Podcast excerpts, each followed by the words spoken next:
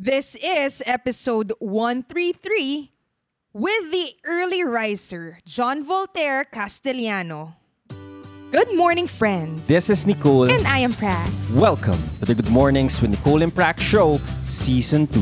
Each week, we share an inspiring message or a meaningful conversation with innovators, entrepreneurs, and idealists. To uncover the stories, lessons, and mindsets that allowed them to succeed. Let our meaningful conversation begin. John Voltaire Castellano is Yelp's number one writing tutor in New York. He has self published two books in Amazon How to Attract Women If You're Not Attractive, and 50 Grammar Rules Everyone Should Know. He's a Filipino was born and raised in the United States. He got his bachelor's degree and master's in Queens College, City University of New York. He considers himself to be a lifelong learner and attributes his success to books. He says that books are his educators. He is also an early riser who is proud to wake up during the darkness of dawn and manages to conquer his day before the sun rises. A true morning person that we would love to emulate. In this episode, we talk about his experience growing up as a Filipino kid in New York, how journaling helped cultivate his writing.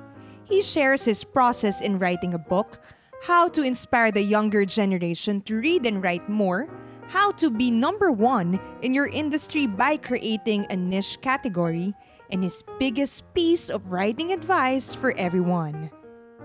Without further ado, enjoy this wide ranging conversation with the early riser, John Voltaire Castellano.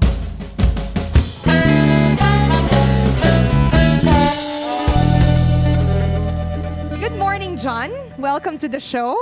Good morning, Prax. Nice to be here. Good Yes, morning, good morning, Nicole. Good morning. Uh, I would like to start our conversation with something light. Great.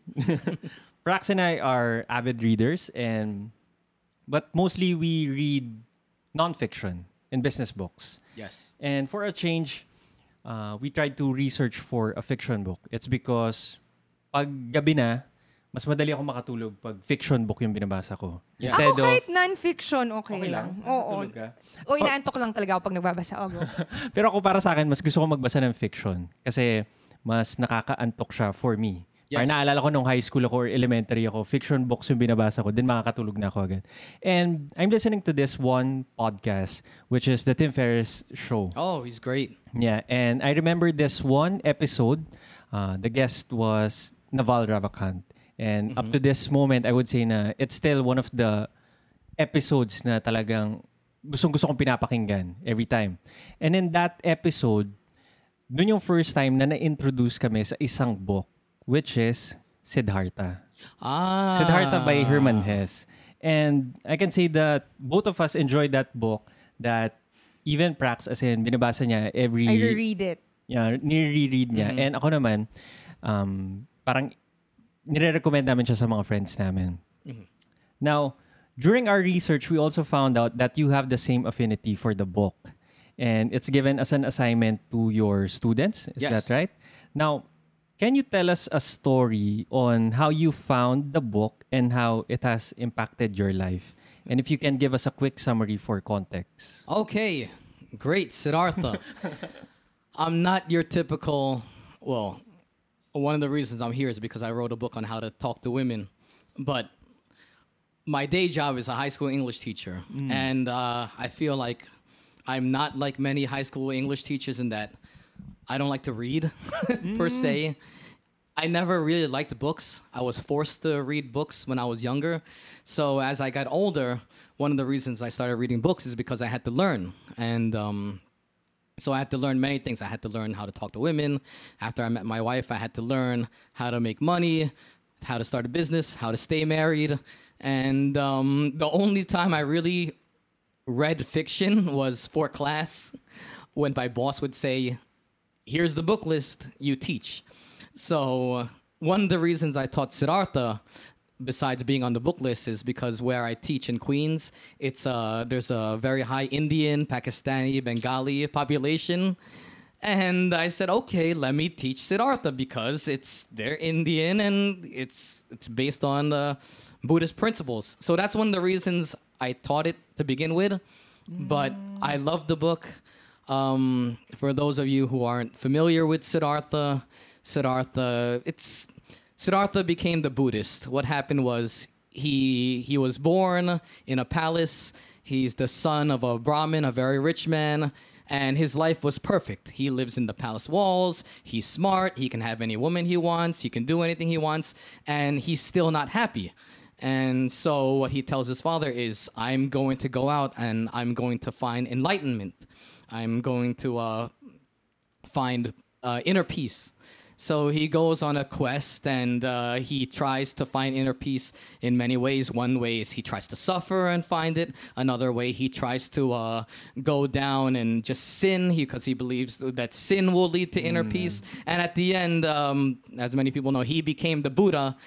He found the Buddhist the Buddhists call it the middle way. And um, what I love about the book is that every time I teach it, I see a different part of myself because it goes from young man to old man achieving inner peace. So every time I read it, I find uh, I relate to a different part. It's like when I was younger and not married, I responded to his quest for love. When after being married and having children, now I respond more and I catch more of what it's like to have a son. So that's one of the reasons uh, I love teaching Siddhartha, even though I was forced to read it in the first place. That is true. Alam mo, nung ako, feel ko, well, hindi naman force, pero inintroduce mo ko doon. Naghahanap ka ng book ng Siddhartha sa National Bookstore. National As Bookstore. in, hinahanap mo siya. Tapos may isang copy lang. Nag-iisang copy. Nag-iisang copy Eh, sa National. And feeling natin, sobrang weird na magtanong if meron silang ganun. Kasi parang feeling ko, may ganito ba silang book? Parang feeling ko napaka out of place niya or baka sobrang weird niya for National Bookstore na hindi nila i-hold yung book niya. Apparently, meron. Pero apparently meron sila. Anyway, nung binili natin, um, going, uh, relating dun sa rereading, kaya nire-read ko rin siya. Every time na binabasa ko, different yung, may different take ako. And ang nipis lang kasi nung book, so you can really reread it. Ilang Oh, yeah. pages Bilis lang, lang. yun? Yeah, it's not a lot of pages. It's not a lot, no? Very quick. Pero yung writer noon is hindi Indian, di ba?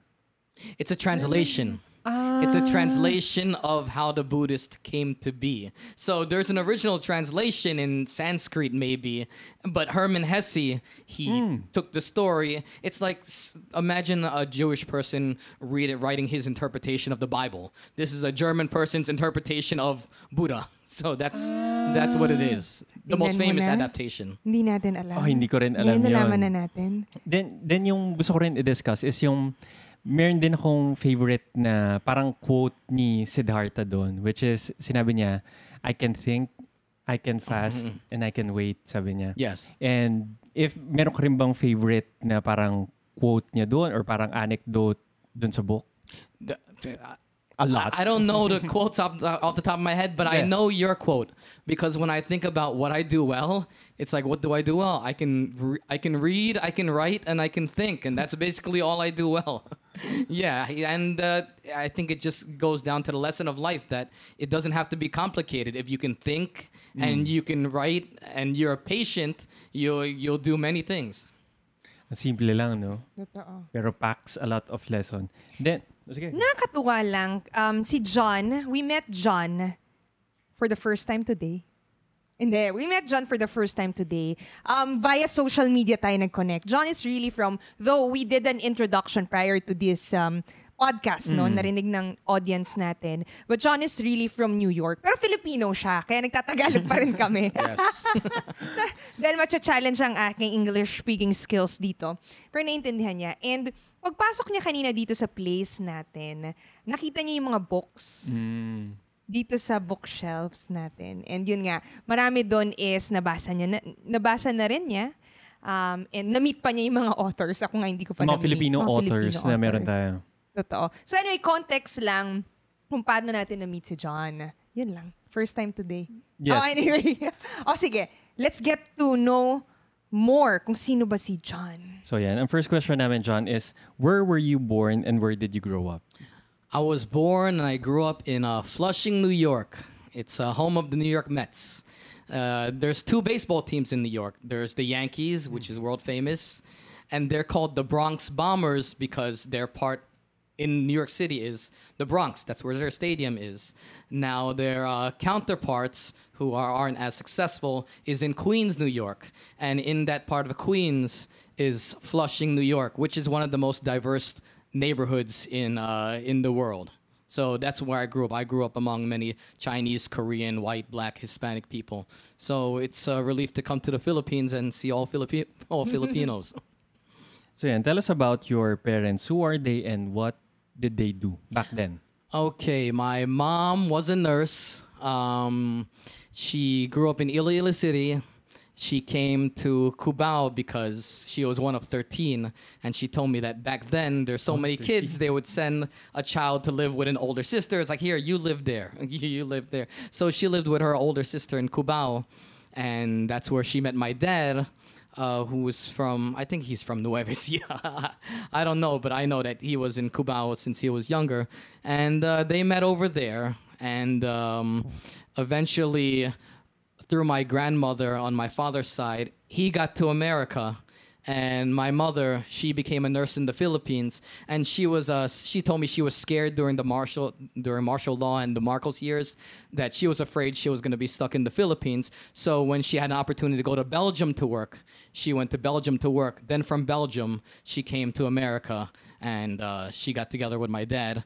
And um, my older brother was born in 1975, and I was born two years later, 1977, in Flushing Hospital, and that's where she worked. So born in Flushing, Flushing Hospital, raised in Flushing.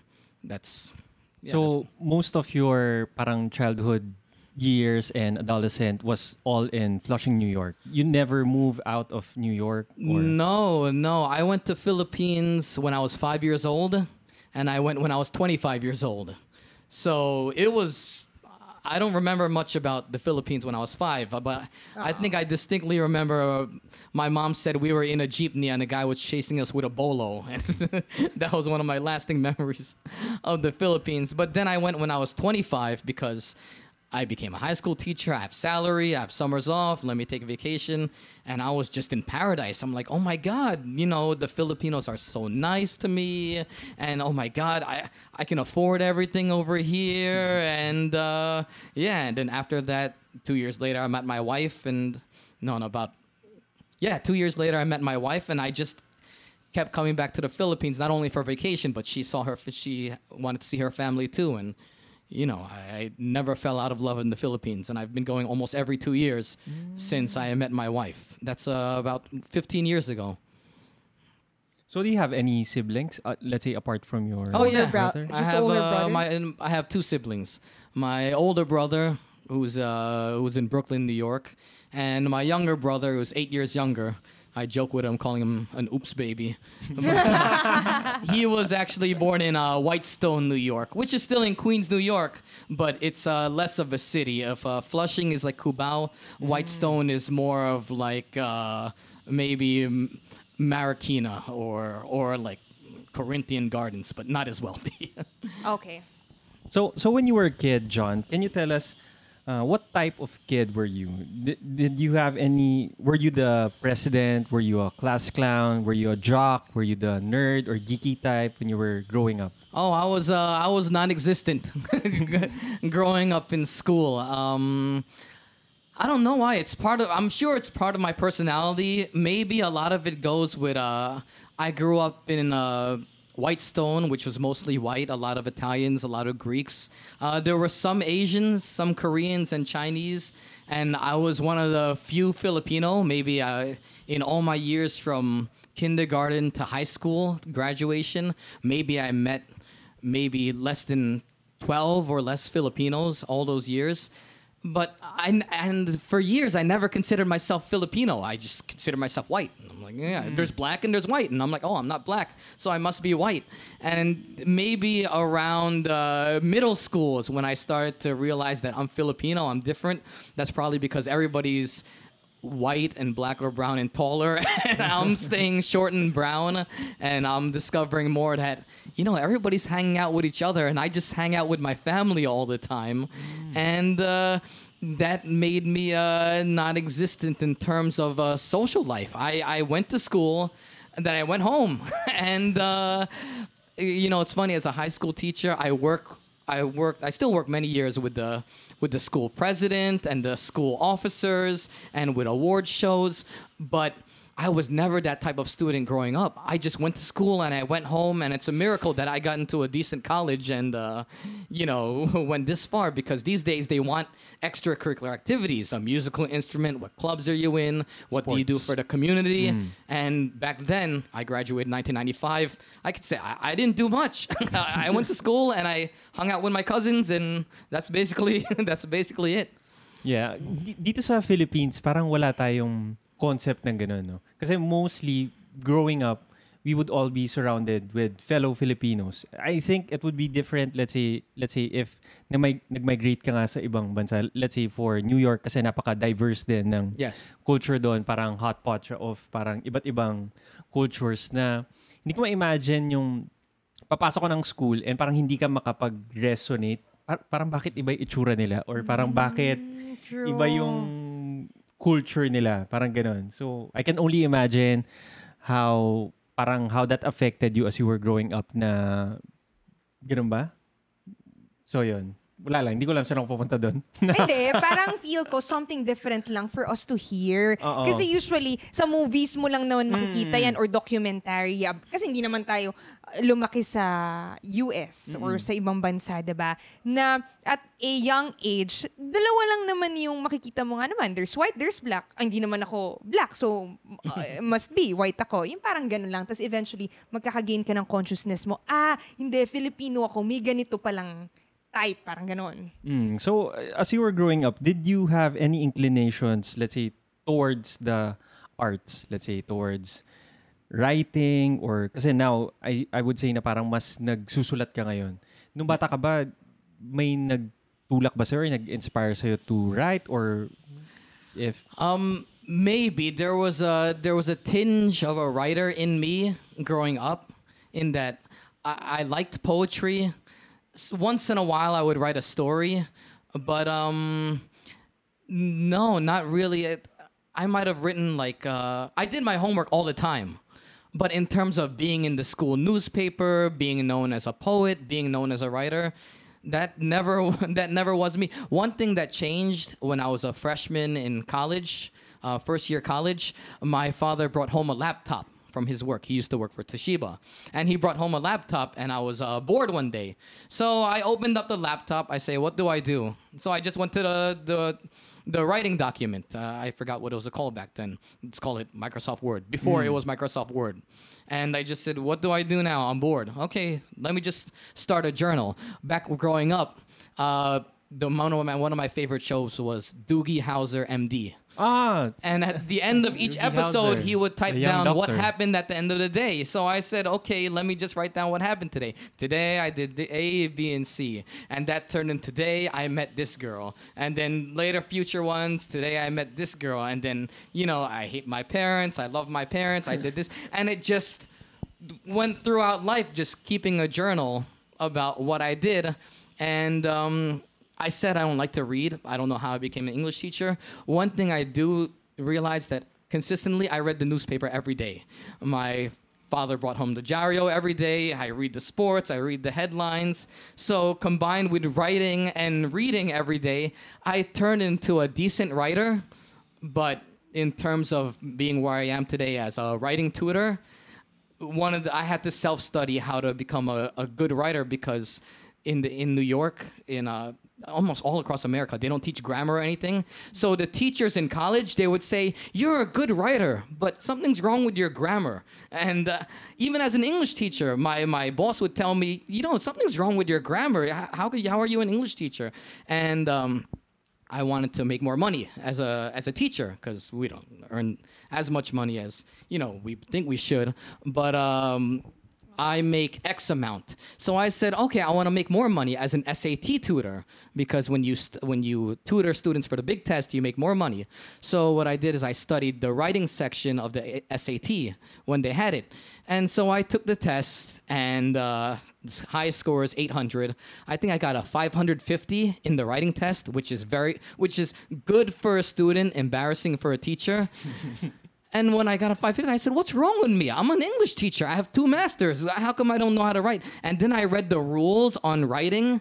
It's like, here, I'll give you an example. What's, what's, I'll ask you a question. What's perfect English? If you say, JP and us are going to the mall, or JP and we are going to the mall?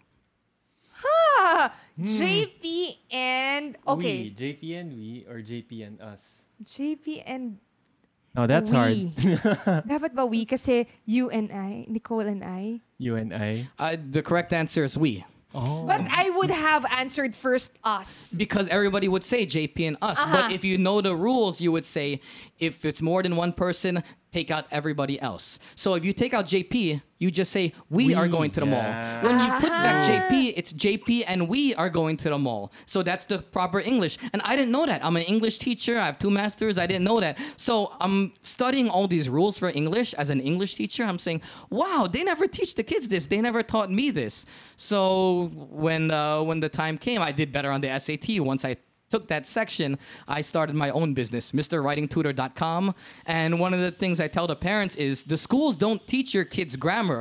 Because I know because I learned from school and I didn't know grammar as a teacher. So guess what your teachers are doing? They probably didn't learn grammar either. So I can do a better job because I studied grammar as an adult.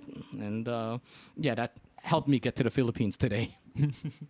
So, so if I move back a bit, Yes. uh, we saw in our research that you studied at Queens College and you took up BA in English. Yes. And what made you decide to take that? And I have one question. Sure. What do you do with a BA in English? Oh, I don't know. I'll, I'll Anyway, that's that's a reference for the it's the it's from a musical. Mm-hmm. It's the very first musical that my I wife and. I We watched. watch. It? It's Avenue Q. That's the opening song. What do you do with a BA in English? Mm-hmm. Oh, no, that's just that's a great fitting, question. yeah.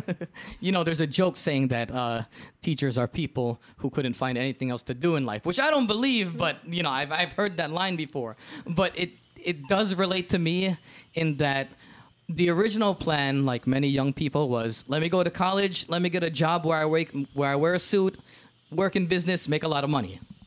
So I go to college and I try. I, I say I want business. So the closest thing to business I know is economics. So I tried to major in economics. Economics 101, I think I got a B minus. Economics 102, I got a C plus. No, C minus. My only C in college. So I said, okay, I'm not gonna be in business. What do I do now? So all my best grades are in English because you read, you write, you talk about it. It's easy. So I studied English, and then uh, there was in my English classes. You know, you meet people. There are some pretty girls in the class. I, I talk to them. You know, what you know, what are you studying? And a lot of them are saying, "Oh, we're we're, we're taking teaching." Secondary education. I say, what's that? They said, oh, you take these five classes plus your English BA and you can become a teacher. So I said, "Oh, college! I need to take some classes. Let me take five classes, and be qualified for a teacher, just in case, you know, I I can be a, become a teacher." And I did like teaching growing up in terms of like helping my brother, going over to little kids at family parties, teaching them things. So I could see myself as a teacher. So I graduated with a BA in English and a um minor in secondary education. And when I graduated, I said, okay, let me get a job in the business world now. And uh, I couldn't find a job in the business world. But September came and I could become a teacher because I have the license, because that's the backup plan. And I started substitute teaching, which is one of the worst jobs in the world because Why is that? oh, in America, if you're the substitute teacher, the the class just they just want to torture you because you're not the real teacher. You can't do anything. So the kids know we can call him any name, we can do anything to him. Nothing's gonna happen to us because you know he's not the real teacher. So I went through that from September to February. And in February, uh, a school called. It was, it was a good school in my neighborhood, near my neighborhood. And they said, you know, you want to come in for an interview? I said yes and I stayed from February to June and September.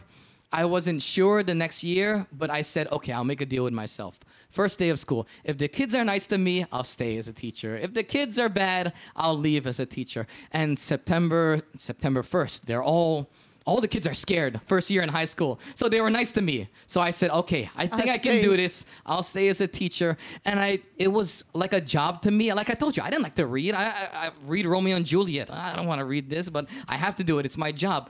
After like 10 years, I said, this is not that bad. I think I like what I'm doing, working with kids and teaching kids, and I think I'm going to stay here. So 18 years, you know, I'm an English teacher. I'm saying, okay, I think I, it it all worked out in the end. So that's how I became a teacher, almost by fate and default. Mm, so another question, John. Saan dito papasok yung nagmasteral ka pa sa Queens? I think you took up another Oh, parang Two two masters. masterals. It's all Oh. Queens College. I didn't. Uh, I like staying home. my my mother would tell me, "Do you really want to take the subway all the time to Manhattan every day for class?" And you watch the memes on Facebook, you see what happens in the New York City subway. I don't want to go through that all the time, so it's a 15 minute uh, bus ride. I went to Queens College. I got my BA in English, and if you're an English teacher, you have to get your master's in a related field. So I have my master's in English. Ed- English education, and then if you get a second master's, you get a bigger raise. So I have a second master's in uh, educational uh, leadership, which means I could become a principal or superintendent if if I wanted to pursue that, which I don't. So, uh, next question is ano naman? Um, Prax and I are also starting writers. So, we write on our blog, we write on our social media, and we're we're writing right now a book. okay. So, what's can you share with us your process on how you write a book because you've written two books already. Okay. Can you share, uh, let's say, your writing process? How do you go about it?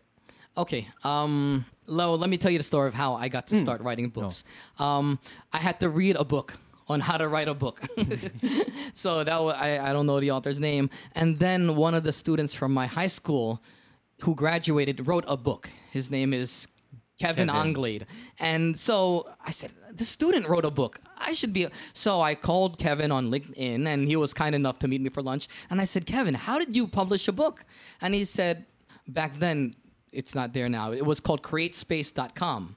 And he said, no, you just go to createspace.com, upload your book, you make a book cover, and then they do everything for you. They print it. I think it's called Amazon, no, Amazon Kindle KDP or something. That's how you do it in America. Maybe it's the same thing in the Philippines, maybe not. But if you want to write a book, it's as simple as do a, do a Google, sh- uh, Google, do a, Google search how to publish a book in the Philippines, and maybe it's the same thing, Kindle KDP, and it's as simple as you you upload your manuscript and you publish it. Now for the book cover, that's a bit different. I used uh, sites like Fiverr.com, and um, so with the book cover, I sketched out what I wanted, and then I hired somebody on Fiverr and said, "Hey, I need to you to make a book cover. It's eight and a half by eleven inches.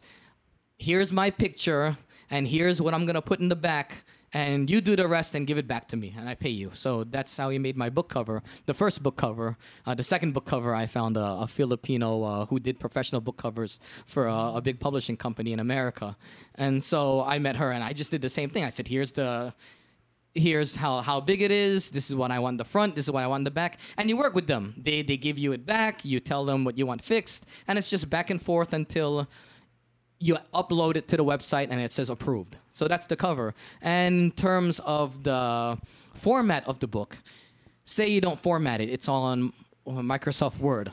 You can still hire someone on Fiverr and just say, "Hey, I need this book formatted. I want it to look like this," um, or you know, send them something else that you, to to mimic, and um, yeah, and they'll send it back to you Microsoft Word, probably already formatted, and so there you have the manuscript formatted, you have the cover formatted, um, you have to hire an editor.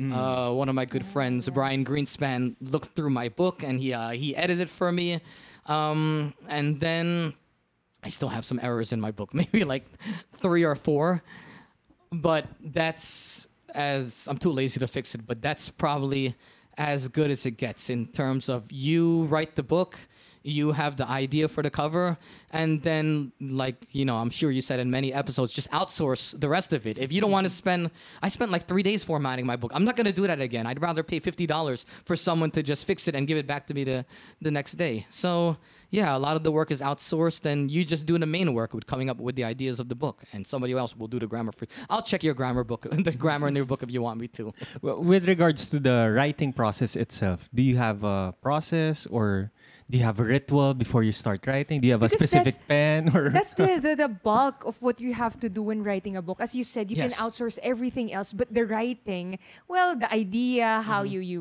work, put it in words. I Mm. think that's the work.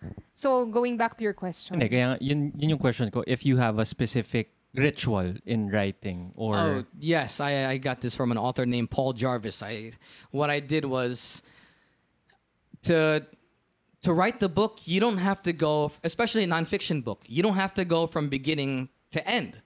Um, for uh, how to attract women, I said, how do I how do I design how do I design this book? So one thing that came to mind was okay, after a much thought, it was okay. Five th- five ways to get women and five things not to do to get women. So I have my five ways, five things to do, and five things not to do. Then with your five, with your ten chapters, you divide those ten chapters into five things each. So, for example, um, one of the chapters is how to become more attractive. Um, one, make more money. Two, uh, exercise. Three, know how to talk to people. Four, five, and so now you have your 50 your 50 sections five sections for each of the 10 and then every day just knock off one section and then put it all together and you have your book. You don't have to go from 1 to 10 sometimes it's discouraging and it gets boring but you just pick out little pieces one by one and then you start moving things around and uh, yeah it could become a book. Or you can even pay someone to help you like arrange it if you don't want to look at it anymore. I like it how you explain that. It seemed simple. Now that you are saying that, um, because usually, ang iniisip natin, paano ko sisimulan to? Okay, Oo, ano kaya kasi idea? feeling mo Oh, ang ang laki-laki dami, niya. laki-laki. Pero pag sinabi mo na, i-breakdown mo lang siyang ganito. Una, ito yung gagawin, ito yung hindi gagawin. Okay, after nun, ano yung sub sub chapters nun? Limang things under this, limang things under this. Parang, and then every day, mag-take off ka ng isa. Parang, ay, ngayon, kaya na siya. Kaysa nung magsisimula ka na, magsusulat lang ako ng libro. Anong libro yun? parang napaka-daunting kasi nung task or Task. napakalaki niya na parang hindi mo siya mag-grasp if hindi ka pa nagsulat ng ganun kalaking material. Kasi right now, when we're writing, mostly limited to let's say 500 to let's say 1,000. Siguro marami na yung 2,000 words. And hindi ko ma-imagine magsulat ng Isang book na ilang words ba yun? 300 pages. Ilang words ba yun? Hindi ko alam. How many words does that usually take? um 10,000? I don't know. I know my 8,000? book was 200 pages and about 50,000 words. That's a so maybe lot, 100 pages is uh, 25,000 words. Oh, that's a lot. It's it's a lot, but w- what you do, there's a saying uh, by Paul Jarvis: the first draft is like throwing up on some suka on the paper, and the second draft is just cleaning it up. So just keep writing, and uh, in the end, maybe the hardest part is gonna be taking stuff out and making shorter, making it shorter. Just just keep writing as much as you can. Because the mind, you know, the mind can't do grammar and, and write at the same time. You have to just write it, and then later on you edit it. So magkaibang headspace yung writing, ibang headspace yung Editing. editing. Yeah, it's different. That's why ang sabi nga nila, writing is all about rewriting. Tama? Yes. And one of our favorite writing book is William Zissner's On Writing Well. Oh, And I heard that you asked a friend, as you said a while ago, and even hired someone to edit your work. Now, for us, uh, we edit each other's work. Yes. And most of the time, we butt heads about it. Because, so, my question to you is how do you build, let's say, a better working relationship with your editor? How do you convey to them, let's say, this is your vision on how it needs to be let's say, conveyed or I think uh, you need someone who's going to be honest with you. Uh, my friend Brian is very honest with me. He'll tell me, you can't do this, you can't do that. He even told me for one of my books, "Y- you got to take out this chapter. I didn't listen to him, even though Stephen King on his book on writing, writing. he said the editor is always right. I, I had 10 chapters. I didn't want to make it nine, so I just kept nine. That's why I just kept chapter nine in there. And uh, yeah, he'll tell me you can't do this, and he'll. I think he told me you use the word that a lot. T H A T. He says you know it is that it is that, and uh, he said you don't have to do that all the time. And uh, he'll tell me uh, like other grammar rules then that I won't know. And so you know I tell him thank you very much for the feedback. I don't take it personally. I just appreciate. It's very hard for a husband and wife to uh. to uh, edit each other's work. I they say you never teach your wife how to drive. I try to uh, I tried teaching my wife how to drive and it cost me five hundred dollars in repair bills.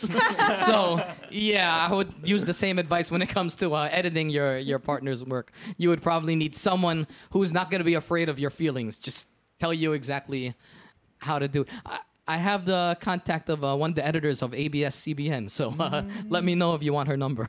How how do you usually go about let's say with a writer editor relationship because we've not yet experienced something like that. So Oh. how do you We used to. Remember, you edited works for a book. and it's quite difficult because uh yeah. at that time you were the editor. We were the editors. It's um, yes, I was hired as an editor before. for a while, right? Yeah, for a while. You I edited forgot. how many chapters? Anyway, wh- what's the experience? It's quite difficult, no? Because they will only send the material Mm. Yes. and then you have to edit it. But we don't know personally the author. So I'm not sure how their voice, I mean, the writing voice is. How should Mm-hmm. I edit it? They wanted us to edit not just grammatically, but even There's different structure. editors. There's two. Di- that's two different jobs. Yeah, I, I discovered somebody said I'm an editor for content, and somebody else would say I'm an editor for grammar. But if- so if somebody says I can do both, it's very very hard. I self-publish my books, so my friend's an English teacher, so he can tell me. But he reads a lot of books too, so he can tell me a bit of book.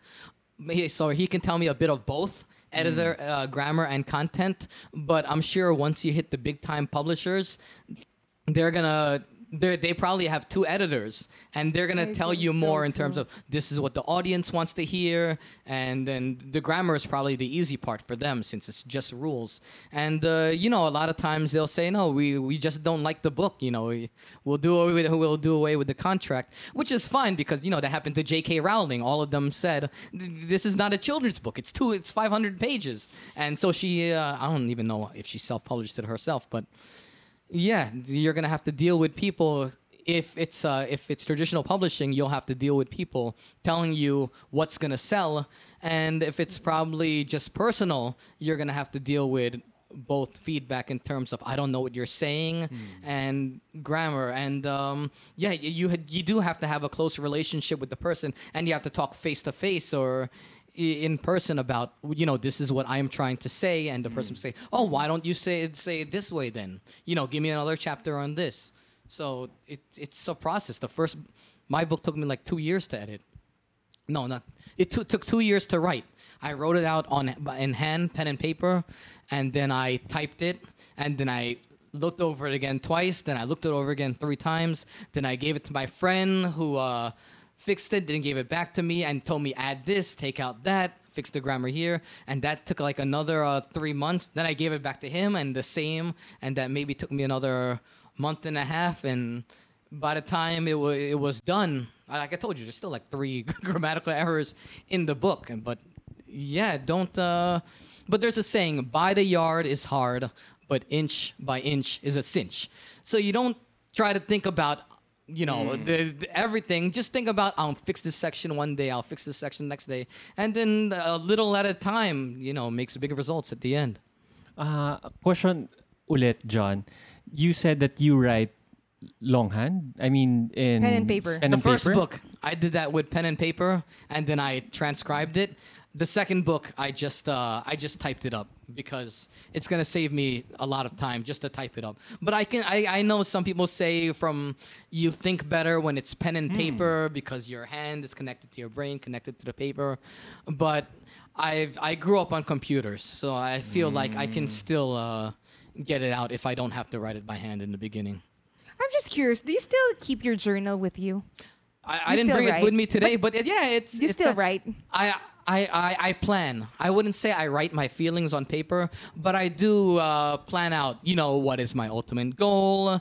What do I have to do to get to my goal? And then what are the little things I have to do today to get me there? It's like, for example, before I, I called you, I said, okay, what is my ultimate goal? I want to uh, be a speaker. So I said, okay, how do I become a speaker and sell books? Oh, I need to be on more podcasts. So I was in Boracay when I just Googled top podcasts in the Philippines, and you came up. So I said, okay, next step. Let me uh, Facebook message them and just say, hi, I'm an author I'm visiting. Can I please be on your podcast? And I'm here today. So, you know, it starts with a thought that leads to action. And, you know, the thought was originally in the journal that said, become a speaker, go on a podcast, and then the action is let me contact Nicole and Prex, and that led to this interview. No, the- no, because um he started the habit ever since your dad brought the laptop, the Toshiba laptop, and he started ah. writing the journal. Mm. And in and it's not a lot of it's not always that we meet people who keeps a journal or at least mm-hmm. think- Or nagsusulat or on paper. lang on paper. And yung isa lang natin na meet si yung episode natin last uh, time si Robbie, Sir Robbie. Mm, Tanting ko, nagjo-journal. yun, nagjo-journal din siya, Kapampangan uh, guest natin, nagjo-journal din siya. And you're the second person we know who also writes a Hindi, hindi, journal. hindi. Meron din tayong isang Sino? guest, si Jared naman. Ah, si Jared Yes, din. which is the same sa sinabi ni John na sinulat niya yung goal niya. Sinabi niya, mag-open sa ako tissue ng... paper, no? Sa tissue paper, I'm gonna open a store or 10 stores, mga ganyan. Then, ito yung mga kailangan niya gawin. Tapos gagawin, Gagawin niya. niya. Yeah, when you write it, it's more likely to come true because you know when you when you say I have a thought, I want to open up the store. Next thing you know, your thought is gone. But if you're writing mm. every day, I'm going to open a store. What do I have to do to open up the store? What do I have to do to those to do those things to open up the store? And you start checking things off one by one. Eventually, you mm. open the store mm-hmm. because it, it was already written and planned. But if you just think it, the it, it disappears. Yeah, eh, eh nawawala. Parang wala siyang anchor. yeah. Ito yung, ito rin yung criticism, di ba? Let's say for, nauso dati, hindi ko alam if 90s or 2000, what they call the law of attraction. Yes. That if you think about it, it's gonna happen. And I think, I, yung naging criticism doon is, you don't only think about it, but you need to do something about it. I mean, if you're, if you want to, let's say, have a book, you need to write it. Yes. Di ba? So, doesn't happen na inisip ko lang, then poof, you have a book in front of you. Doesn't happen that way. So, uh, moving on, uh, let's say with your with you with the writing of your first book, did you how did you choose a topic or because I'm sure let's say kami nag, uh, uh, we're writing like for me every day every day I have let's say 10 ideas that I want to write about and it's hard for me to let's say pinpoint oh I'm going to write about this one thing it's easier for me. It's because it's every day. But what if it's a long term project? Let's say you said you, it took you two years to write one book. So what? How did you make a decision that ah for my first book I'm gonna write about attracting women or dating like that? Oh, uh, there's a saying that you should write the book that only you could write. So, of all the people in the world, what's the one thing in the world that you can? What's the one story that you can write? And uh, my story, I think it's like unlike uh, many people's story in terms of uh, I had problems with girls. Uh, I couldn't talk to a girl in high school, college. Uh, even in the workplace, my friends tease me. Like, "Oh my God, you're 24 years old. You're a virgin." and uh, and uh, what happened one day is I said, I, "I'm going to I'm gonna date one day. I don't know how, but I'm gonna do it." So the next thought was, "How am I gonna find a girl to date?" And the next thought was, "Well, what am I good at?" And the next thought was, "I'm good at school." I why am I good at school? They give me homework, I read the books, I do the work, I get my A. So the next thought was I, I mentioned in the bookstores in America, unlike the Philippines, you can read the books. So I remember in Barnes and Nobles, the bookstore in America, I said there are a lot of books on dating. I said, why don't I just read all the books on dating and just follow it?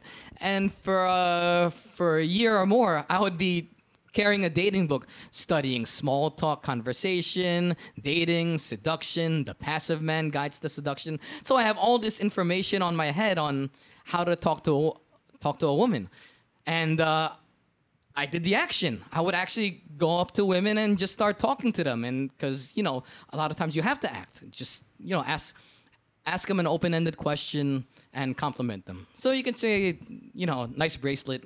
Where did you get it? She says, "Oh, you know, uh, I I got it at SM Mega Mall." So I go, "Oh, Mega Mall, that's my favorite. Mall. That's my favorite mall." Are you from Mandaluyong? She says, "Oh, I'm from Mandaluyong." Oh yeah, what's your favorite restaurant in Mandaluyong? You know, oh, Guadalupe. It's like, "Oh, me too. You ever have tacos?" It's like, "Yeah, yeah, I have it." Okay, do you want to go one day? it's like you seem like a nice girl. Uh, you know, it's no pressure. some girls, ma- many girls might say no, no, but some girls might say he's a decent guy. I don't know what it is. He makes me feel nice. I feel special. He he he likes my bracelet. Maybe he likes me. You know, sure, why not? I'll text him or some. So I had to learn small talk. I had to learn that dating is a numbers game. Talk to as many women as you can. And um, well, after I got married. I said, "Oh, what do I do with all my knowledge on how to how, how to date?" And as a high school teacher, sometimes uh, once in a while, a kid a kid would tell me, "Hey, I, I like this girl. I, I don't know what to do," and I wouldn't tell him what to do, of course, because I don't teach that. I only teach English. But in my head, I know what to do. So I always told myself, one day I'm gonna write a book on how to talk to women. But unlike many books, because when you look at the movies on how to talk to women on on the dating coach it's either Ryan Gosling is a dating coach or Will Smith in Hitch is a is a dating coach. And I'm like, these guys aren't these guys what do they know about dating? They're already good looking. I said, I'm short, I'm brown, I'm Filipino. I have trouble getting girls. I should teach, you know, other people like me how to talk to girls. So I wrote the book, the how to attract women if you're not that attractive. In mm. terms of how to talk to a girl if you're not like Ryan Gosling or Will Smith if you're short or if you're a little you're if you're fat or if you're too skinny or whatever the pro- your problem is if you don't feel like you're a model how to talk to women from that point of view? Mm. Ang galing, narinig ko rin to kay James Altucher. Sabi ni James Altucher, you don't ask dating advice from Brad Pitt. yeah I remember he said that Kasi ano yung tuturo sa'yo ni Brad Pitt? I mean, I would say na wala na rin naman Nilalapitan na siya Oo, eh. nilalapitan na siya. Or kay Don Draper, which is pinapanood natin ngayon. Ah, sa Netflix, Mad Men. So, uh, I would like to ask you as Ang well. ga- wait, ang ganda din ng sinabi niya. How do you choose a topic for a book? Hmm. Yun yung tanong mo. Choose something na ikaw lang yung makakapag s- tell ng story. So, yun lang. Nire-reiterate ko lang sa'yo. Hindi, maganda. Maganda. And usually naman, let's say dun sa book na sinusulat natin, it's it's an experience na tayo personal lang yung experience, personal experience siya, na. no? Para, totoo. Which is laging sinasabi din ni Kevin Hart sa mga comedy special niya, I cannot make this up. yeah Something, a story na parang, paano ko may invento to, hindi ko to may invento. Something na sa'yo lang siya, napaka-personal niya or napaka, ayoko yung word, pero original. And ang, ang ano niya, ang ganda nung sinabi ni John kasi sinabi niya, after nung nag, ah, nagpakasal na siya, married na siya, anong gagawin ko sa lahat ng knowledge na to? And may mga taong nagtatanong, meaning, merong gustong makaalam, and alam ko yung sagot. ito rin yung na-experience natin na moving forward, ang daming stuff na feeling natin obvious for us. Or we feel like common sense. I Aha. mean, hindi to special. This is nothing. Kasi usually we talk about, let's say, personal fi- finance or financial literacy na ina-apply na natin for a couple of years already. Let's say five years na. Na for us, when we talk about it, it's so Normal, Normal. na niya. Hindi siya Di ba dapat special. alam ng lahat yon Parang ganon. Pero apparently, hindi pala. Which is the same eh. Kunwari, ah, nag-take tayo ng mini-retirement. Parang ngayon, hindi ba normal lang naman na magbakasyon ka ng isang taon sa ibang bansa? Pero, kasi natitake for granted natin na prior to that, ang hirap to get there. And when people ask, ay oo nga, alam ko yung sagot, paano ko share Going back lang dun sa, write something na ikaw lang yung makapagsabi. And alam mo na may matutulungan kang iba. Ah, so yan. Yun lang. Ayun, moving forward, let's say with yung nag-aral ka about attracting other girls, seduction and everything. Can you tell us a brief story kung paano mo naman na-meet yung wife mo? Oh, how I met my wife. Yes. I, I met her in Mega Mall. So uh, O baka yan yung bracelet, ano ah? this is gonna be fun. Um, I was in the Philippines. Like I said, I came to the Philippines almost every two years. So uh, it was 2004. I came to the Philippines. Um, I'm not really uh, into Filipino culture because I'm American, but. After two months staying with my aunt in Ortigas Center, I'm watching Filipino Idol every night, and I think I'm watching Sarah Geronimo or something. and I say, "Oh, you know, my aunt, my aunt said, "Do you want to go to the concert?" Before I'm like, "No, I don't want to go see them." But after two months, I'm like, "Oh, this is not bad. I want to see Sarah Geronimo and uh, Erik Santos in concert." Then my uh, my my aunt said, "Oh, I can't take you anymore. You know, somebody died. I I can't take you anymore." So I said, "It's okay. It's the Philippines. Uh, I'll go buy two tickets. I'll go to the mall. I'll find someone to go with." Because I've been reading these books, and yeah, I can find. Time to apply them. Yeah. Like, Execution. So, mm, my aunt said, "Can you do that?" I'm like, "Yeah, sure. Why not?" So, I went to the mall. Uh, I'm looking for a nice girl, and uh, there was my beautiful wife in Van Heusen wearing glasses similar to yours, like the Lisa Loeb glasses, and uh, she was a little taller than me, a fair mestiza. And she was, you know, hello, sir, how are you? You know, come in, we're having a sale today. And uh, I said, wow, you speak, you know, perfect English. She said, merci beaucoup. merci beaucoup. And I said, wow, you speak. I don't speak French. I said, you speak French too. I think that's one of the few words she knew. but we were we were talking, and then there was a band playing downstairs in Mega Mall because it's the weekend. So I said, Who's the band playing downstairs? She says, I don't know. And I said, Well, what kind of music do you like? She says, Oh, I like alternative music. I say, What's alternative? Like Nirvana, Pearl Jam? She said, Yeah, they're okay. Then the next question was, Well, do you like Filipino Idol, those, those performers? And she said, Yeah, they're okay. And I said, You know, I have two tickets to the concert next week. do you want to go? She said, "Are you serious?" Because I learned in the Philippines, the girl, the guys aren't like this. They don't hmm, approach no, a girl no, like no, you that. So I took advantage. I said, "Let me approach girls like that." And she said, "Are you serious? How old are you?" Because I, I looked fair. I had the big baggy shorts, big T-shirt, and, and a big chain. So I said, "Oh, I'm." Tw- uh, well, how old? am I? 26. I'm from New York City, and I'm looking for a nice girl to go. I'm trying to show that I have some kind of money.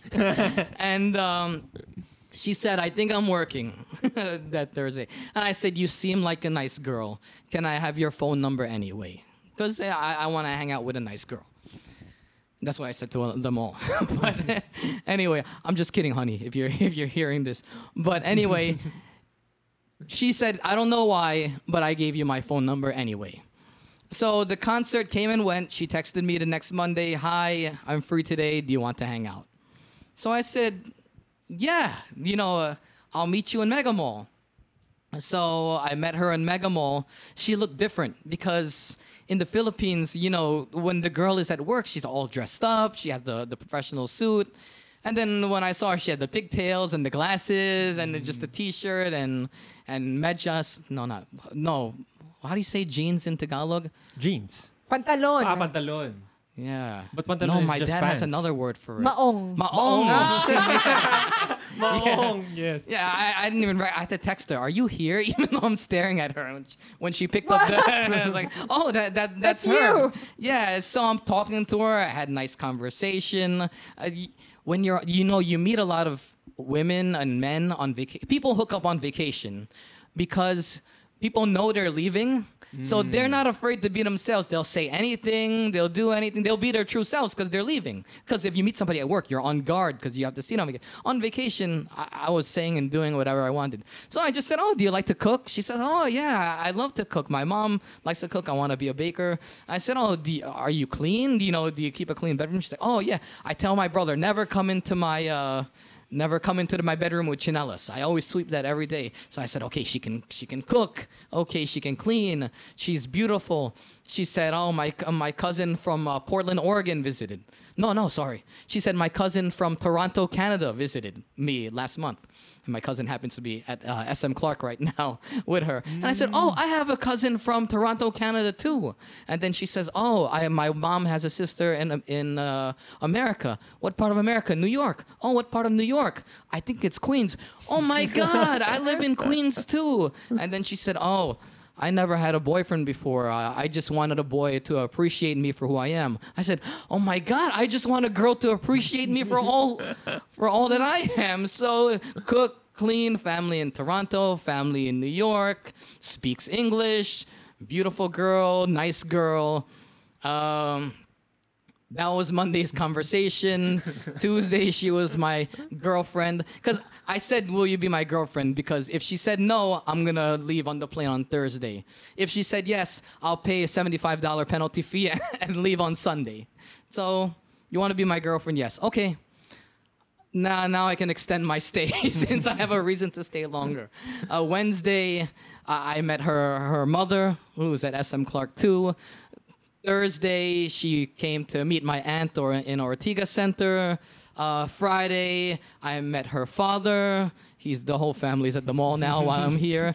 And Saturday, I got an engagement ring. I proposed, and I said, "Yeah, don't do this, anybody."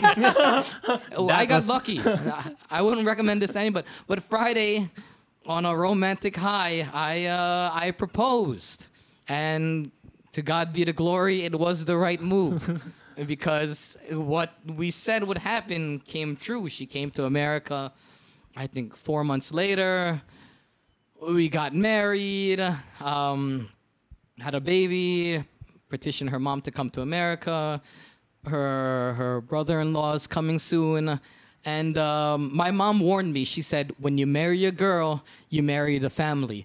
I told my aunt early in our relationship. I said, "Oh my God, Tita, I can't believe it. She wants to bring her whole family to America. What do I do?" And my aunt said, "Of course. What do you think? How else do you think we came to America?" but they they I, I couldn't have been luckier. I, I, I won the lottery of, of families because they're like the best family in the world, and uh, like I said, um, we we travel in twelve now. With the, I said I have to do a podcast in Pampanga. My mom said, okay, I'll, I'll split the cost of the van with you. Let's all go to Pampanga. They're at the mall. You know, she said it's okay. Go do your podcast interview. I told her I'll be at the mall late. She didn't respond back, so she's not giving me any trouble. But you know, 15 years later, after five years of getting to know each other and being engaged, it, it worked. But I took a gamble and I won. I can't say it's going to work out for everybody else if they gamble. Ang tawag ni Nicole dito, kinakwento mo eh. Isang linggong pag-ibig. There's a famous uh, Song. Tagalog song. You It's should ask entitled this. Isang linggong pag-ibig.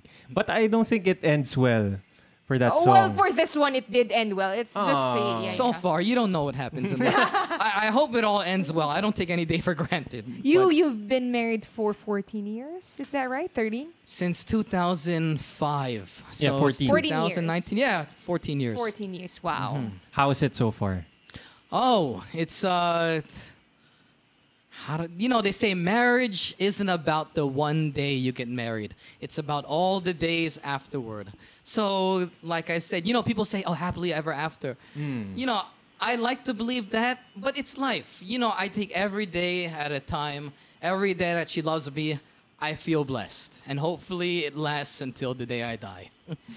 We've just been married for what? Almost two years? Not yet, but Almost. going. Yeah, yeah, Almost. almost two Two years. years. Yes. And how's it? So far, it's a work in progress. Okay. every day. Every single day. Yes, we work on it every single day. Uh, so this this this might sound corny. Mm-hmm. It's a question that kids used to ask uh, when we were young. Uh, It's on the ano tawag mo doon sa mga Slam box. slam Do you know slam box? No. Did you have those when you were younger? No. No. Oh, we didn't have So, slang In school, you have this. You buy this book wherein there's pre-written questions. Your name, Ah. nickname, favorite color, favorite seen food, those. eh, who's your crush. Mm-hmm. So one of the questions is, How do you how do you define true love? I said How it, it's do you corny. define It's true corny. love? um, wow. You know, um, I tell my students this. What is true love? I said, do you ever see your parents together and they look miserable, but they're still together looking at each other? I said, that's true love. it's a joke, but in terms of if you're willing to accept someone for all that they are and you're still willing to be with them, that's that's true love. Because they say if you love someone set them free. And love has no if ands or buts. Like i'll love you if you take out the, the mm. garbage all the time. That's not love because there's a Condition. there's a condition. Condition. yes. But if you say i love you just the way you are then that's true love. So in terms of the old couple together and looking miserable maybe they're not miserable all the time but just being together that's true love in terms of i see a lot of memes today written by young people about giving advice on true love. And i think the best advice from true love is go to the old people go to the retire- retirement homes and you'll see what real tr- true love is. It's not always beautiful. It, it gets really really ugly sometimes. Mm-hmm. But if you're still with them after the good the bad the ugly then you can make an argument that's real true love. Can you, if you're comfortable, can you share with us a time, let's say, when it wasn't comfortable for you and your wife, Mm-hmm. or at, let's say uh, a time when in it was hard Yes. to, let's say, love your partner, and how did you go about it, or how did you overcome, let's say, a particular struggle that you guys had Okay. before? Let's say, yeah. Well, I'll go light on this one. I'll tell you Yeah, what yeah. happened last night. so my wife went to Korea. She took her uh, four day vacation with her uh, with her cousin from Toronto. And uh, yeah, I let her travel alone. I said she watches a lot of KT, K- Korean novela. telenovelas. I said, Uso "G- yan." I went to Japan with my brother. I said, go to Korea with your cousin. It's okay. So, being that she lets me go off with my brother alone, and I let her go off alone, I, I say we get points for that for for true love. So anyway, she um, she's coming from the airport.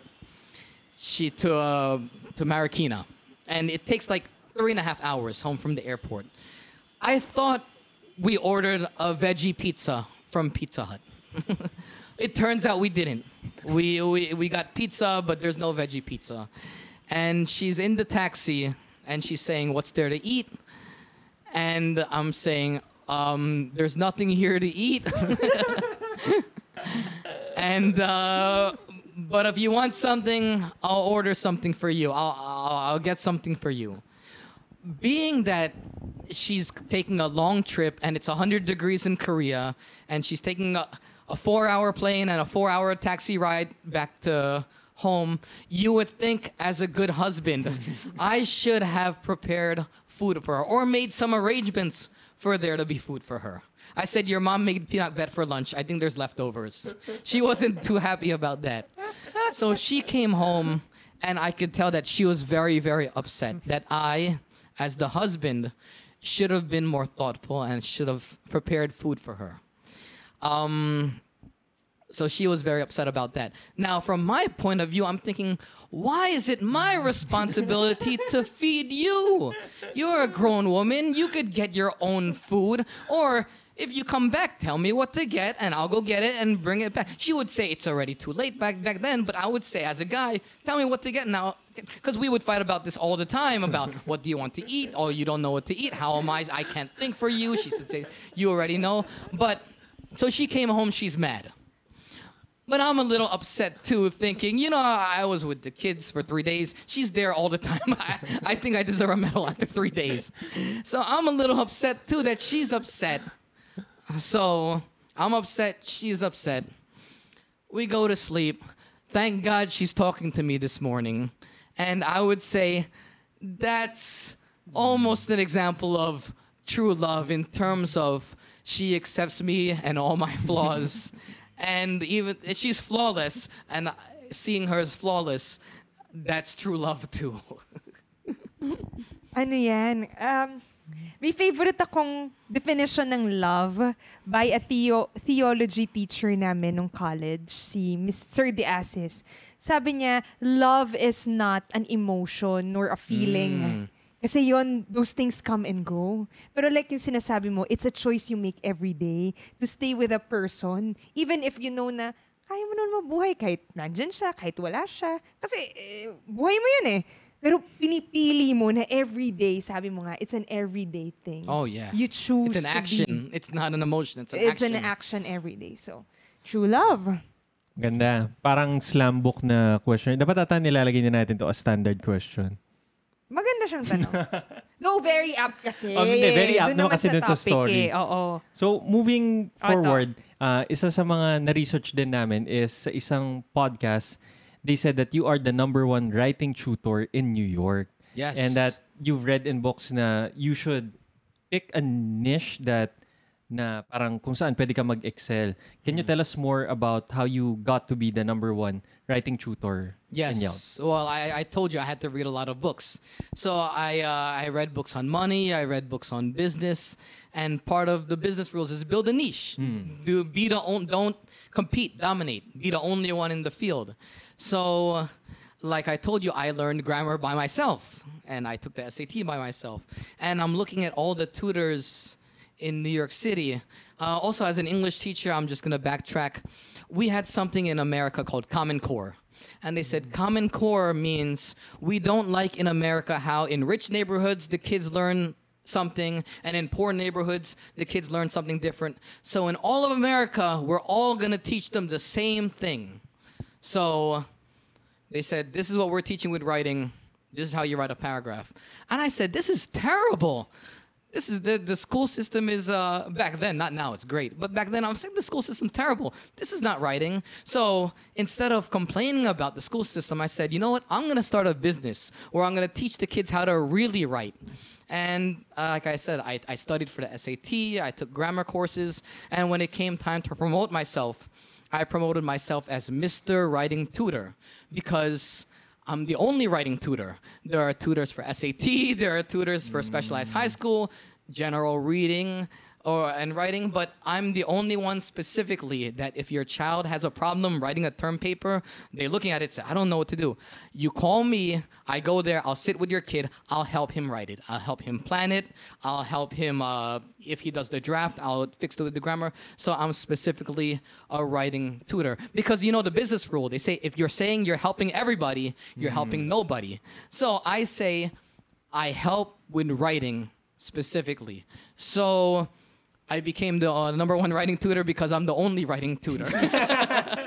In terms of you, if you Google writing tutor and New York City, my name John Voltaire Castellano would come up. I know I'm number one on Yelp, but I told past clients, um, you know, if I ever helped you in the past, please leave a review for me because when you want a writing tutor, you're gonna go online and you're gonna do a Google search. So I tried to make sure that when you Google writing tutor New York City, I'm number one. So I had enough reviews to, to claim myself as the number one writing tutor in New York City because, like I said, I'm the only one who specializes in writing in New York City. And I'm in Koreatown in uh, Angeles City, uh, in Bayside, New York, where I live. It's many, many Koreans there. So I'm in a population of Korean and most of my clients are Chinese. I'm in a population that really cares about their students' academics. So I live in the perfect place, in the perfect neighborhood, and uh, teaching writing because, like I said, you can't it's hard to find any other writing tutor a lot of people say i can help you with that i can help you with that but i'm the only one who can say specifically i'm a writing tutor i wrote a book 50 grammar rules everyone should know my name is mr writing tutor so that's how you become the number one writing tutor by becoming the only writing tutor in new york city application to ng ano, nababasa natin. Ito, application na. Oo. Yung sinabi nila, if you're entering uh, into the business world in an industry, pick something na magdo-dominate ka. Yeah. Be where you said na wala pang writing tutor, ba, talagang number one ka dun, which is good.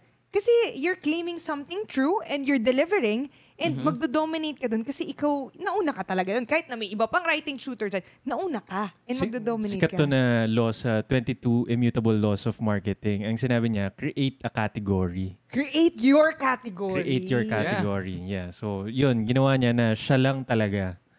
So, wala ka nga competition. I mean, kung may competition man, susunod na lang sila sa'yo.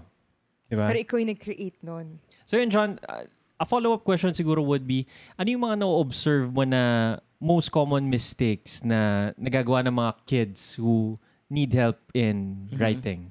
Uh, it's usually structure in the, where they need help with writing. A lot of students, like in terms of saying they have to write an essay, a lot of students start with a blank page and they try to go from the intro to the end, just writing a whole essay. Li- like in back to how to write a book, they have to organize it before You're right. they they write the essay. I uh, I use a, a concept called meal. It's uh, the par- main paragraph is your main point, then your evidence, then analyze your evidence, and then second evidence because you always need two evidence. Explain your evidence, and then link back to the main point. So say you have uh, you have to as- have an essay and write. Why is Pampanga a city to visit in Ama- in in the Philippines? Okay, before you think about your intro, think about how you're gonna plan it. Okay, why is Pampanga great? Uh, the food, culture, K Town, and um, it's it's less crowded than Manila. So now that you know that that's your three that you're gonna write in in your body, then you can uh, introduce it by coming from a different angle. You know, when most people think of the Philippines, they think of Manila as the capital. Little do they know that there's a city only two hours away that has better food, more culture, and is less congested. That city is Pampanga. And then Then your body paragraph one paragraph for food, one for culture, one for uh, lifestyle and less congestion. And then at the end, I tell the students at the end, when you're tired, just think this sucker's done. TSD, which is thesis summary, and then at the end, tell your writer to tell the reader to do something. So thesis: Pampanga is the city to visit in Manila. Then the summary: Pampanga is better in terms of food. It has more culture, and uh, it's a better quality of life. And do something. Do yourself a, favor. Favor. Instead of taking two hours to visit Makati today, take two fing- take two uh, hours up north and visit the beautiful city of Pampanga.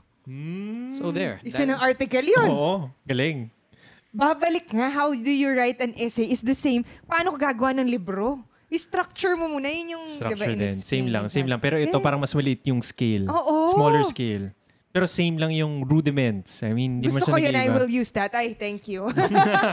Just email me if you want to hand something in. So, let's say moving on to your next book, which is the 50 grammar grammar rules everyone should know. What made you write this book and who is it for? Oh, it's uh it's dedicated to my students in Queens, New York. a lot of times when you when you read a grammar book, it's very like uh, Bill did this, Mary did this. So I in the name I use a lot more cultural names like Mrs. Kim if uh, to represent a Korean per- person, Mr. Singh, Mrs. Singh.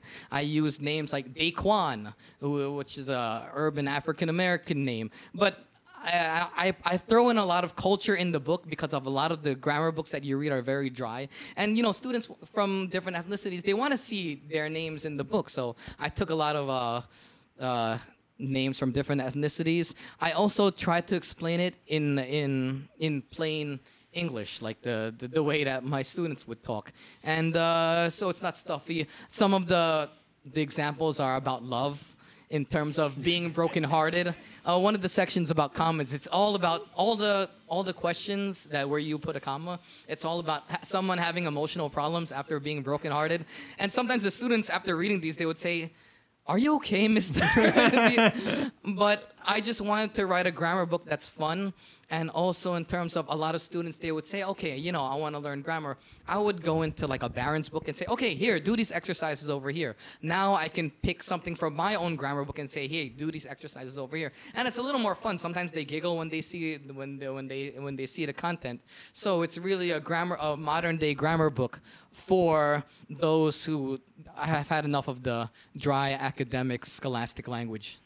Ah, yung first na grammar book na nabasa ko, because when I was younger, I think elementary yun or high school, uh, I got a chance to write for our school publication. But then, but back then, nahihiya ako sa sinusulat ko. That's why I would write under a pseudonym as well. Or most of the time, hindi ko ilalagay yung name ko. So that's why they would just write down anonymous. Then, a friend of mine who was uh, parang mas mas well versed siya sa writing. Sabi niya, bilhin mo tong book na to. And that was the first time that I read a grammar book which is The Elements of Style by E.B. White And and, strunk and white. oh, E.B. something. White and something strunk. But yung book na yun, hindi masyadong nag-stuck ay nag-stick Stick. sa akin. Kasi parang, yung sabi nga ni John, medyo dry yung book and pal- parang direct and ano lang siya. Wala siyang culture, wala siyang ano. Parang siguro inano ko Parang lang. manual siya. parang manual lang Handbook, talaga siya. oo. Handbook lang. So parang hindi masyado nag-stick sa akin yun. Yes. That's why siguro ito yung difference ng 50 grammar rules na parang mas may culture siya, mas kakaiba siya, mas magre-resonate ka sa kanya. Lalo na kung sa mga younger Mm-mm. generation, kung gusto mong turuan in a fun way. Mm-mm. So, uh, ito yung follow-up question ko, John. Feeling ko, hindi naman dilemma natin, pero parang nakikita ko ring issue na it's hard to find people these days na who, who would say na they love writing. Yes. Tama? And other mediums are on the rise. Let's say what we're doing right now, let's say with podcasting, it's the rebirth of audio or radio. Radio. Then, ang pinakasikat na medium everywhere is filmmaking or video. Yes. That's why Netflix is on the rise or YouTube. YouTube or Facebook. Facebook. Watch. And now, uh, nakita natin na hindi na rin marami yung taong nagbabasa. It's very rare for people na sasabihin nilang everyday they would read. And mas rare is sasabihin na nagsusulat sila. Yes. Tama? So, I think my question to you is, how do you think can we inspire or how do you motivate, let's say, the younger generation to write more? Or siguro ang question din is, bakit nila kailangan din magsulat? What's the reason why they would pick up a pen and just write something? Or I, I think yung ano ko lang is parang, paano ko share din yung love ko? Let's say, kasi ako, in love ako with writing. Kasi I think I get to think, mas nakapag-isip ako, I get to articulate some of my thoughts. Paano ko yun maipapas, let's say, if may, an- may anak ako, or Yes. let's say my son. So how do I pass that love for writing? Um, I well, if I had the perfect answer, my kids Yeah. would be getting better grades because they would all be writing. But in terms of uh, getting people to write more, I think, especially in terms of students, less pressure in terms of telling them what to write. Um, just tell the you know, don't focus on grammar because you can always fix grammar later. What what's most important that's that is that the kid wrote anything at all. Um, the people need freedom when they write. They shouldn't be con- con- constricted. You know, if you write in your diary, you shouldn't be worried about what someone's gonna think about it. And um, you know, sometimes we bash people on uh, Facebook. Why are you telling your whole life story? sometimes it's therapeutic for someone to tell, you know, make a Facebook post about anything they want. But in terms of getting people to write today, it, it's more. It's more than ever, it's easier to write a published book. In fact, the, the market is saturated with, they call it a lot of bad writing because everybody's publishing their own book. But I think we should celebrate the fact that some people are writing and um, they just need to, it always goes back to tell the story that only you can tell. That, you know, 8 billion people in the world, we all have a story that only we can tell. And it's up to us as individuals to tell that story and just write that story and you can always hire someone to to edit it later on Sino nagsabi nun? Parang same concept. Si Seth Godin. Ah, Seth Godin. Ikaw nagkukwento lagi nito eh. How do you teach a kid how to write? Or someone to write? Hmm. Hayaan mo lang siya magkwento kahit ano. Huwag mo, ha, Huwag mo huwag isipin mo yung grammar. or anything. Hayaan mo lang siya magkwento or magsulat. So, Which is, I think, the same din. That's how we fell in love with writing. I mean, I would say na I, hindi rin ako magaling sa pagsusulat because hindi rin ako magaling. If Oo, you're as asking in. grammar, structure, grammar, pero yung content. Mm, or yung substance. Like, Yung ano ba yung substance. kinukwento mo? Oo. Kasi growing up, I would say na hindi rin kami mahilig magbasa.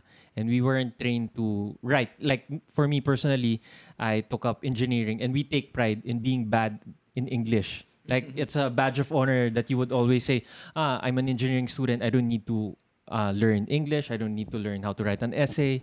I don't need that. All I need is, let's say, my numbers, like my math. That's, or yung calculator ko. And when nung napunta na ako sa real world, doon ko nakita yung importance of communication.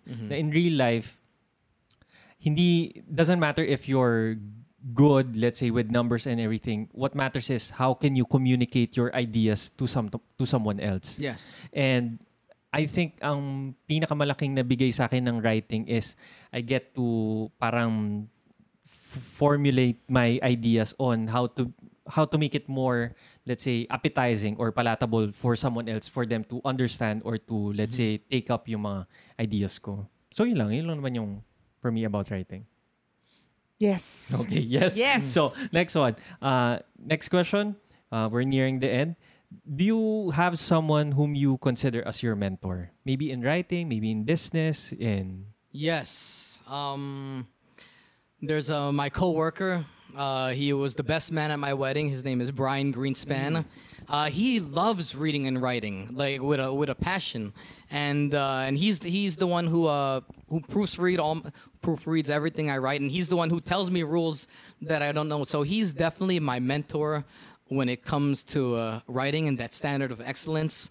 Um, also, in terms of writing, I think I mentioned James Altucher. There was a there was one time that AppSumo. I don't know if you had. They had Nawakikan. deals, and Yeah. there was like twenty five dollars. You get a a year subscription to the Altucher report. So I just did a little uh, research on that, and I said, who would pay twenty five dollars for a subscription?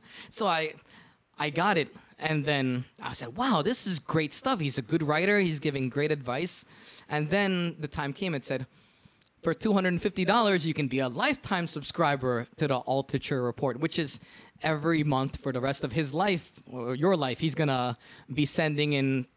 A a magazine, basically on business and writing, and I used to scoff and say, "Oh, who's gonna who's gonna spend two hundred fifty dollars on that?" But towards the end of my subscription, I paid the two hundred fifty dollars to get a lifetime lifetime subscription, and it's actually been a bargain because it went from just emailed now it's in paper, and you know we as a society, we spend so much money in college in terms of we'll spend uh, one year will be like thirty-five thousand dollars on in America on professors that they'll teach you. You have to be there, and you'll never see them again. And some of the stuff, yeah, I don't, I don't know ninety-nine percent of what I learned in college anymore, but to get advice from someone who's been successful to tell you this is what you do for $250 for the rest of your life that's like a bargain. So in terms of writers he's someone I, I look up to. He you know reading his stuff has given me a lot of advice on how to write. So grammar is my friend brian. Uh, in terms of writing it's a lot of james altucher. And uh, i just try to pick uh, from a lot of people. I, I I know you're a big reader of Ryan Holiday sometimes, and uh, yeah, that's uh, those are my mentors. Uh, next one would be, ah, this one. I heard from another podcast, and you said it in your message that you wake up at three or four a.m. Now, how is that even possible? You have to sleep early. my wife was upset at me, so I went to sleep early last night, and I woke up at 9:30. what time do you usually go to bed? What time? Okay, during the school year, my wife and my mother-in-law, I, I think it comes with being two Filipinas. They they have everybody's stunned. They get the kids asleep at 7 p.m. yeah, by 7 p.m. the kids are in bed. By 8 p.m. the the, the oldest is asleep. So if I sleep at 9:30, if you count 10, 11, 12, 1, 2, 3, 4, 4:30 a.m., I still had seven hours of sleep. So I still had, uh, you know, um, one, t- one to two hours of, uh, of alone time. I still had seven hours of sleep. So it's very possible to wake up at, you know, 4:30 or even 4 a.m. to get a lot of work done. So that's how I wake up so early. And also, uh, I, I, there's a book uh, by Hal Elrod, The Miracle, Miracle Morning. Morning. Yeah, and uh, maybe it's not for everybody, but for me, it's true. I need the morning because if I wake up the same time that my kids wake up and my wife wakes up at um, maybe at 6:05, I'm living for them. I'm living for my job. I wake up, I shower, I talk to them, I go to work. But later in the day, I'm not going to do anything because willpower it's it's limited. So later in the day, I'm not going to do anything. But if I wake up at 4 o'clock, 4 a.m., I have two hours all by myself, and uh, even better at 3 a.m. Three hours all by myself. I could throw in a one-hour exercise, and three hours every day. You know, multiply that five times a week, six or seven times a week. That's a lot. You know, you take that over the course of years, and then that's how I've written two books, and you know, I managed to stay in decent shape and stuff like that. But yeah, if you want to, for me personally, if I want to get anything done, especially having a family, I need to wake up at 3 a.m. or 4 a.m.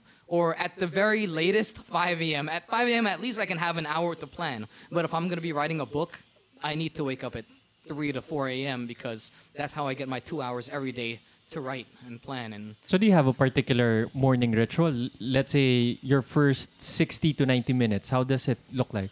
Uh, I wake up. I shouldn't be checking the phone, but I do, I do check the phone anyway. I'm not that important. I don't get enough emails to bog me down. But I wake up. I'll tell you my morning routine in America since it's more consistent. Okay, I wake up at 4 a.m. Go to the living room. Um, I'll uh, open the laptop, look at my book, and say, okay, this is the section that has to be done. And I'll, I'll just write it. Maybe that's from 4 a.m. probably to, to 5.30 a.m. Okay, say, say it's, it's a good day. I wake up at 3 a.m., I get that. By the time I'm done, it's 4.30 a.m. Um, after that, maybe 4.30 to um, 4.30 to 5, I can get ready, do some things, uh, get ready, go to the gym, get to the gym by 5 a.m., maybe leave the gym at 5.45, 5.50. By the time I get back, it's 6 o'clock. That's when the kids wake up. So there, I had three hours to work on my book, one hour to work on myself, and then, uh, yeah, and then, and then it's family time. So as long as I take care of myself and take care of my own personal goals and dreams, then I would say, at, no matter how bad a day it's been, if I got to do those during those three hours, I can say it's been a good day. Because if I do that enough, eventually progress is going to be made. I'm not mm. wasting those three hours. Ang ganda na sinasabi ni John na nung that was the time let's say when you're when you were writing your book, right? Na if may kita mo, if you break down mo yung isang malaking goal sa one hour of write, an hour of writing or let's say an hour and a half of writing, Every mabubuo day. din siya eventually. Mabubuo at mabubuo. Progress, that's how progress is made, sabi Oo. nga niya. I mean, inch by inch. Hindi yung isang buong yard. Um, so, let's say, now, I would say na, will you consider yourself as a busy person? I mean, you have an academic job as an educator, you're a writing tutor, then you also write books. So, how do you manage your time? Let's say after the morning, let's say sa middle na, how do you manage your time we're wherein do you have a guiding principle on what what do you commit or what do you pass on? What opportunities do you take or not take? Oh, um, I don't watch Netflix. I see a lot of posts about this is happening in Game of Thrones. I don't watch. I hardly ever watch TV, so that's where a bulk of my time comes from, not watching TV. Um, in terms of time management, like I said, if it's 3 a.m. to 5 a.m. is the book, and 5 a.m. to 6 a.m. is the exercise. six to eight is family time and getting ready for school. Uh, if I'm at school from 8 a.m. to 3 p.m., sometimes I'll tutor, sometimes not. Say I get home at 5 p.m., that's really just dinner and family. And uh, yeah, some days I can go to sleep at 7 p.m. to wake up at 3 a.m. And uh, if it's a little more eventful, I can stay up till 9 p.m. And um, yeah, but I always go to a premise of never waste time. Um, every minute is valuable, and every I always ask myself, what is the best use of my time right now? Um, my wife was in Korea yesterday, so I was at home with the kids, and for the first time in a long time, I was just thinking, oh my god, I'm bored. I have nothing to do. It's like I, I can't. It's hard for me to read in this environment. I can't write anything in this environment because I'm already tired. Uh, I went to the gym a second time because I because I didn't have much to do. My wife would scold me and say, "You should be playing with the kids." So. Yeah, but I was just uh, just getting fidgety because I'm so used. There's a saying, "Better busy than bored." So I'm used to doing something all the time. I can't sit still. So that goes back to my premise of always asking yourself, what's the best use of your time? So, you know, I kind of waited it out. My wife got home. I actually slept around 9 p.m. last night. And so when I woke up at 4.30 a.m., um, I listened to some of your podcasts, anticipated some questions, wrote some notes, planned my day, uh, planned where to go, where to go in Pampanga. Yeah, and then the, by the time the kids woke up, Oh, I took a walk around the hacienda. By the time the kids woke up, you know, once the kids wake up, I, I lose myself. It's just them and my wife, and it's just about having fun. But when I'm all alone, I always ask myself, what can I be doing to, you know, help the future me five years down the road? And this podcast and preparation, everything, you know, hopefully it all adds up in the end. Uh, let's say with uh, before you go to sleep, do you have a ritual naman, let's say evening ritual on how you how you help yourself fall asleep faster? No. No? you just I don't. I read about that. The morning ritual and the evening ritual. The, um, I read something today that said if you want to get better sleep, stay in your bed only when it's time to sleep. Don't stay in your bed throughout the day. I guess maybe your mind gets confused that your mind needs to associate bed with sleep. So my evening rituals, I just drop down in the, and sleep when I'm tired. Because I mean, think about it. I, I'm up from 4 a.m. Mm. By the time it's 9 p.m., my my body is naturally already tired. So I, I just want to sleep at that point. I, I don't have time to do a ritual. I don't have the energy to do a ritual. Okay. We're almost at the end, no? So, nandito na tayo sa rapid fire questions. Great. Okay. Pero pwede mo namang sagutin na mas mahaba. Yeah, Okay. no need Okay. for Rapid rapid, fire fire, answers. Okay, first question. When you hear the word successful, who's the first person that comes to mind and why? My father. To be able to go from Cubao, meet the perfect woman, raise three good kids. Um, my mom passed away in 2015.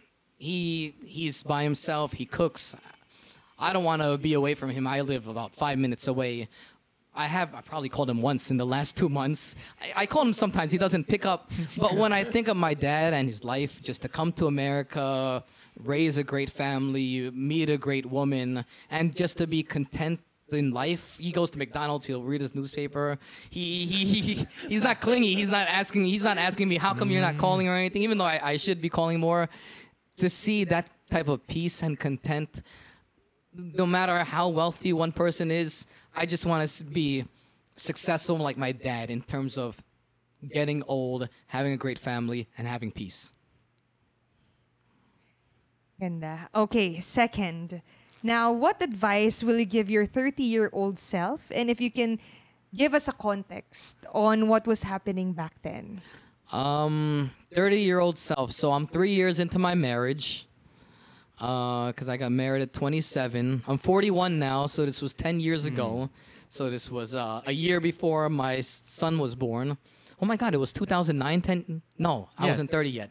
I was that was 11. That was 11 years ago. But anyway, what I would tell my 30 year old self, um, I'd say relax. Don't worry about money. If you keep working hard and you keep serving people, the money will follow. So, uh, yeah, that that's it, that's it. Uh, my mom always told me, it's only money. In terms of you, you can make the money back, you can't make the time back. So when I'm 30, if I'm stressing about money, how I'm gonna do this, how I'm gonna do that, I would just tell myself, relax. If you keep serving people and you keep working hard, you know you're gonna make more money. There's a I read a lot of books. There's a formula to making money. If you just follow what everybody else did to make money, it's eventually eventually you'll you'll you'll get there. So that's me. I also want to say that you know. I don't want to make it seem like I'm successful in terms of I'm the number one writing tutor and you know part of the reason I'm successful is because I was born in America. I had a, a very big advantage. Um, I, I go through the barangays in the Philippines. My heart goes out to these people. I just gave my uh, my son a talk and I told him I said you're very lucky that you're my son. You know if you were born somewhere else, God knows where you would be. So in terms of it's very easy it's very easy to tell someone if you work hard you can make it. And that is possible. It, there are stories of people who went through hell and they still made it. But I did have some kind of luck, a lot of luck. And I like to think that I made the most of my opportunities, and that's why I'm here today. So if you're out there, if you're listening and you're struggling, you know, nobody, we're not all born equally, but I think Benjamin Mays, the, the mentor Martin Luther King Jr., said, if you are born five miles behind in the great race of life. You can either run faster or remain behind for the rest of your life. So, if you're born in a situation where you don't have what a lot of other people have, you have no choice but to run faster. Um, I'm short. I'm 5'2", Filipino. It was very hard for me to find a girlfriend. I had to read a bunch of books.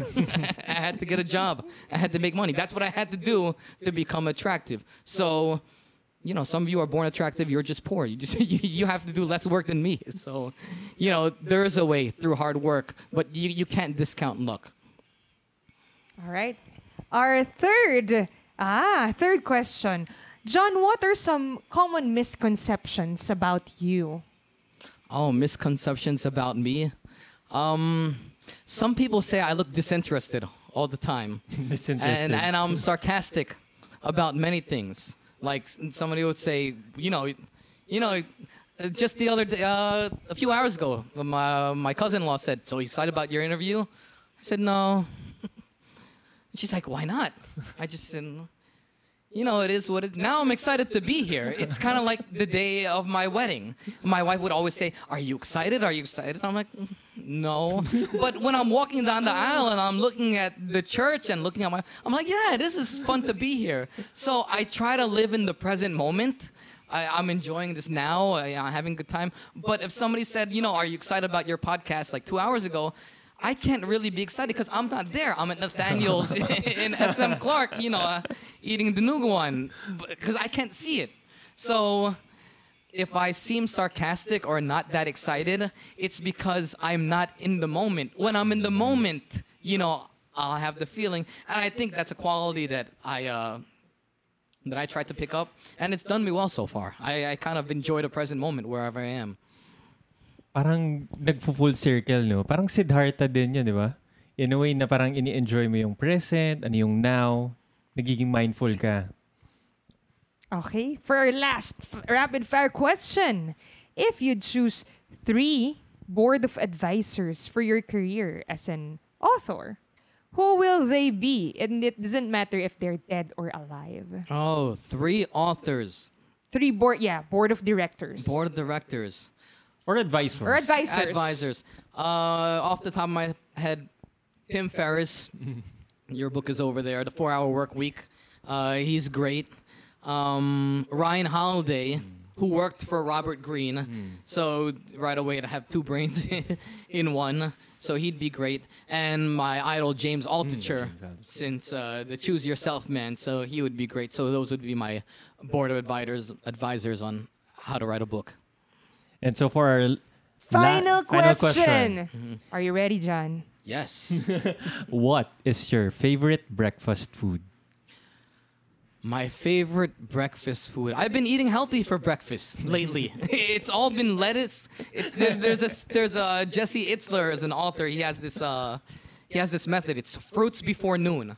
So lately I've been eating a lot of just plain lettuce, mango, pineapple, and banana.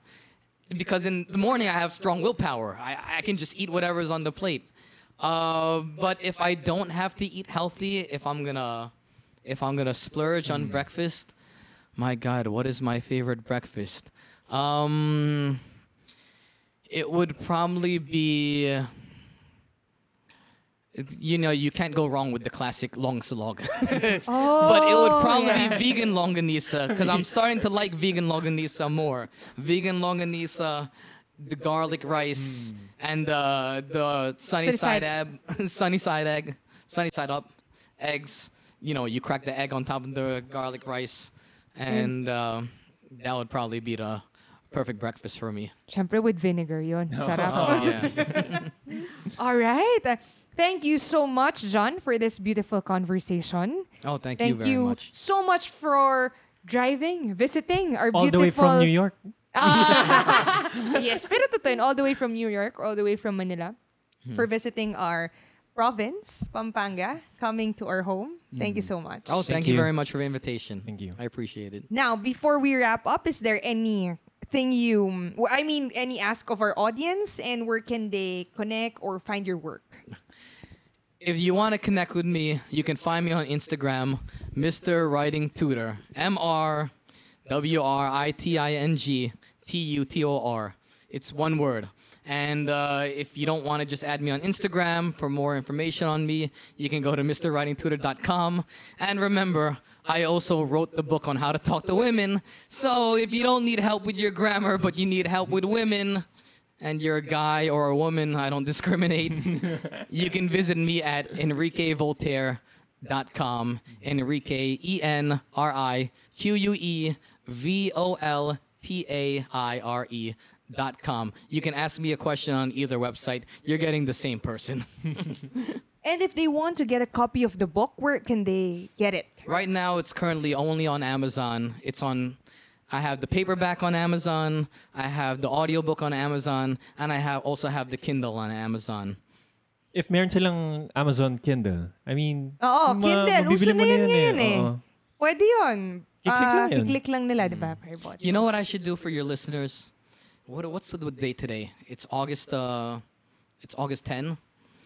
I'm gonna I'm gonna do some changes on the computer. I'll make the book 99 cents for the rest of the.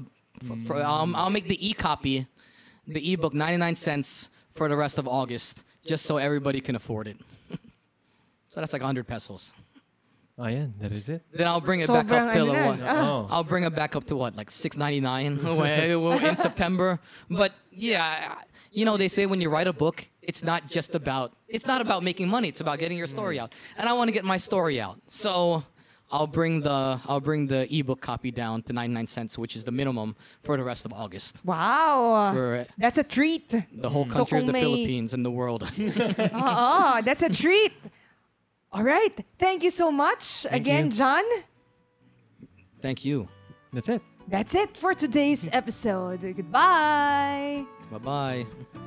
We love hearing from you. Let us know what story you enjoyed in today's conversation. What lessons have you learned? Send us a message on our Facebook page at Good Mornings with Nicole and Prax. Thank, you for listening and see you again on the next episode.